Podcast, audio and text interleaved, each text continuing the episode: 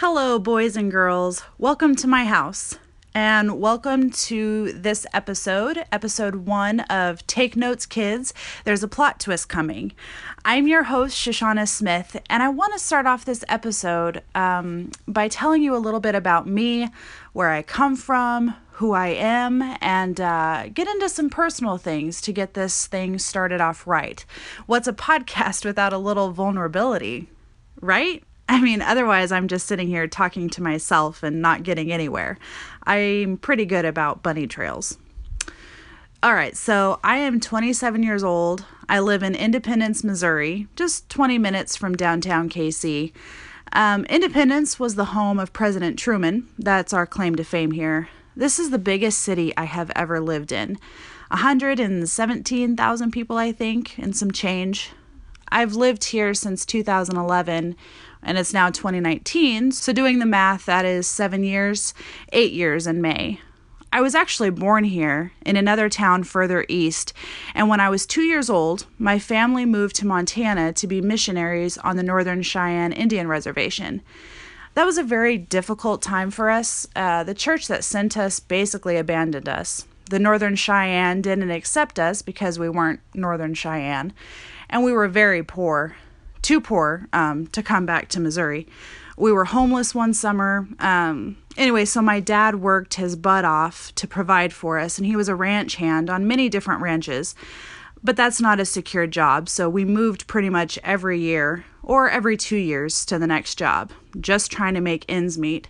But we found that all our hopes and dreams for this place were less than ideal, and it was really difficult we lived there for 17 years in Montana, so that's where I grew up. That is what I consider my home, despite it being full of some bad memories. um, I know there are some people who get tired of hearing me talk about Montana because it's like, you live here now, get over it. But when you grow up in a place like that and experience what I did, it just sticks with you. The biggest town I actually lived in up there was about 1,800 people. I went to public school there, and I believe I was the 30th student. By then, my sister had graduated, and she had graduated from a much smaller town. Um, shout out to Winnett. and her graduating class was 14, and I think the one before her was like four or something. Um, I was homeschooled for 10 years, which is something very unique, at least in the circles I run in. That's something that it just wasn't very common. Fun fact two of my siblings actually went to public school wherever we lived, whatever town we lived close to, and which I am very grateful for because I think their influence from the outside world helped give me a sense of a of a rounded education, um, a little of this, a little of that. So, my growing up years was living on ranches, playing outside, being and being a kid of the 90s, there wasn't internet, which I thank God for, you know. I am so grateful I grew up in that time. The awesome thing about Montana is that it is country. And anyone who lives there will probably agree. It's the biggest small town you will ever live in. I mean, you're on the highway, a two lane highway, and you can wave to the one or two cars that pass by, and you are not considered weird. Um, yeah, so when we lived on ranches, I didn't have a lot of friends really, except for maybe some kids I met at Sunday school. That changed a little as I got older and we moved to other places. Like I said, I went to public school for a couple of years and had some pretty good friends there. But still, I was raised on Veggie Tales, Adventures in Odyssey, the PBS channel, GT and the Halo Express, Willie George Ministries and the Gospel Bill TV show, uh, and Commander Kellie and the Super Kids, which came from Kenneth Copeland Ministries. Those were my friends. Aside, of course, from my parents, they really helped raise me and gave me the foundation to grow up into a faith filled young woman. I want to talk about some of those more in depth in later episodes, but I just wanted to give you a little insight of who I am and what helped mold me into the human that I am. All right. Um so I want to give some rapid fire fun facts about me. Just uh, some things I thought of off the top of my head. So I have never read or seen Harry Potter. Go ahead, get it out now. Um, I like accents and I like to talk to myself in a British accent, which is actually very fortuitous because I am currently working on a novel set back in the late 1800s in Europe, which also brings in other accents like French uh, and a Cockney accent. So, yes, as I'm writing, I'm writing in my head with an accent. I might have to actually throw in an Irish accent in there somewhere, but I, I tend to talk to myself in a British accent, and uh, as I write the story, it comes out pretty interesting. Um, another fun fact about me I have fallen off of a horse three times, off of three different horses. Um, the second time it happened, I was running a horse that I shouldn't have been running down a hill. He took a sudden turn to the right. I went flying left um, but I did this awesome cop roll and didn't get injured at all. So that's pretty cool. Um, my favorite movie is Lethal Weapon. Mel Gibson was a genius in that. Um, yeah, totally Mel Gibson fan over here. Uh, favorite music album is Elton John's Jump Up. Favorite drink from QT is a raspberry iced tea, sugar free. Let me tell you something QT is a great place to meet people. I've run into the same cute guy twice at the one up here on the corner by where I live, and we've never talked, but just in case he's listening, yes, I am single. Um, I don't know how many other places have QT uh, QuikTrip gas stations, but that's the place to go to down here. So, yeah, QT. Their taquitos are the bomb. As a kid of the 90s, I've seen the movie The Sandlot about a hundred times. That's a good movie. I should watch that again. I need to figure out where I can find it. Um, yeah, kid of the 90s. Um, I had a Furby, Beanie Babies. Remember when McDonald Happy Meal toys were the bomb? And like you used MSN Instant Messenger was the way to talk to people? Um, I did that a lot. That was fun. Um, oh, yeah, portable CD players, cassette players were the coolest thing. Cassettes. Oh, nostalgia. Yeah. Okay, anyway, moving on. So, time for a quick story. This story is about yours truly. So, um, while going to Bible college, I worked at a car wash. Um, I don't know if I mentioned this earlier, but I went to Bible college with my parents. we, um, af- when we were able to move from Montana, um, we finally got out, and I was 18, and we went to Bible college together uh, all three of us in Colorado. So, anyway, back to the story. I worked at a car wash. I was the only girl at the car wash. I was the only one without a criminal record. So I worked on the drying side. So when cars came out, I was one of the ones with a towel who jumped in and started drying and cleaning windows and making sure there were no spots left. So on this particular day, it was very busy, and I think it was just me and this other guy named Charles.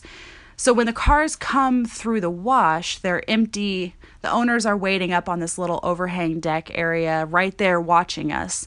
So anyway, this car rolls out. Well, no, that I'm I'm getting ahead of the story. So uh, just to explain, so the cars come out, roll out, um, they hit a little speed bump, and then they usually slow down and stop. So all right. I was at the front of the line finishing this SUV, and Charles wasn't there. He was inside the detail area nearby or something. And anyway, so as I'm cleaning this, drying this SUV, um, another car rolls out. And the SUV I was working on should have been gone by then, but since I was on my own, I was going kind of slow. So here I am driving this SUV, and I'm watching as this car comes slowly rolling out towards the SUV. And I'm standing there, like, trying to gauge if it's going to stop, right? Well, I quickly realize it's not going to stop in time. And there's no time to move the SUV and no time to hop into this silver bullet and hit the brakes. So, what do I do? Let it hit no, I mentally prepare myself and then jump in between the two cars. Somewhere in the back of my mind, I know it's in neutral, so I'm like, I'm the Hulk. I'm going to stop this car. All 120 pounds of myself. And I put my hands on the hood and I push. And I'm expecting that I'm, I'm, I've, I've, ex- at this point, I have accepted the fact that I am probably going to break my legs um, for a minimum wage job. Like, I just threw myself out there for this job. Um, thankfully, I did not break my legs. And I did manage to stop the silver bullet. Um, just a few, like, I, th- I think it was only like a foot short. Like, it was right there. And then, then I hear this like collective gasp from the waiting deck, and I look up to see all these groups of customers staring at me, laughing nervously, like, oh my God, what did she do? And then about then, Charles comes running. They'd all seen it, and he'd had, they'd seen it. The all the other guys had seen it. Charles had actually like watched it happen, and uh, he told me that later. He's like, "Yeah, we saw it happening," and I'm like, "Dude, what? Why did you just like let me do that?" Um, anyway, so he comes running out and he just mouths to me and he's like, I owe you. And I was just like, yeah, you do. And and then I think I said something like, move the SUV. Like I'm still standing here holding this car. And then I think like a month later, I actually crashed a customer's car into the curb because I couldn't find the brake it was a manual, okay? Like I'd only driven a manual a few times and blah blah blah. So, yeah. So I basically went from like being a hero to a complete lame brain at the same job in less than a month. But yeah, so the lesson is actually i'm not sure that there is a lesson to be learned there. Uh, take notes kids. If it's lunchtime and there's a rush don't leave your coworker alone or you might just owe them dinner and end up in their podcast 10 years later. Oh man, I have so many stories from that place, but not now. Anyway, um, yeah, so that's my awesome story of saving the day and keeping two cars from crashing into one another, throwing my body out there, trying to save the day. And I did. So, yeah, pretty awesome.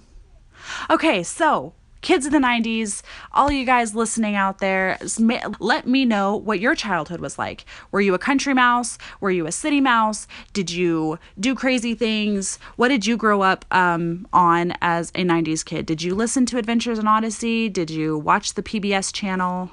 Oh, yeah, all those things. I want to know. I want to hear about it. I want to know that I'm not the only one. So, I did not really have a plot twist in this podcast. I actually was thinking of some things, but it got a little serious, a little fast. And I didn't want to do that to you on the second episode. We're still getting to know each other here, so I didn't want to get too much down that road. But um but yeah, I would love to hear from you guys. Tell me what TV shows you watched um, growing up. And if you weren't born in the 90s, that's cool. Let me know. If you were born in the 60s, let me know what you did as a kid, the things that you remember, the nostalgia things. Um, yeah, give me some ideas, hit me up, let me know. Also, I would greatly appreciate it if you would rate this uh, podcast, if you would share it, talk about it, interact with me, let me know that you're listening. And I will leave it there for this episode. We are getting about the 15 minute mark, so I'm going to let you go. All of you guys have a great day or a great night, depending on when you're listening to this. And I will see you on the next episode, all right? Class dismissed. See you guys later. Bye.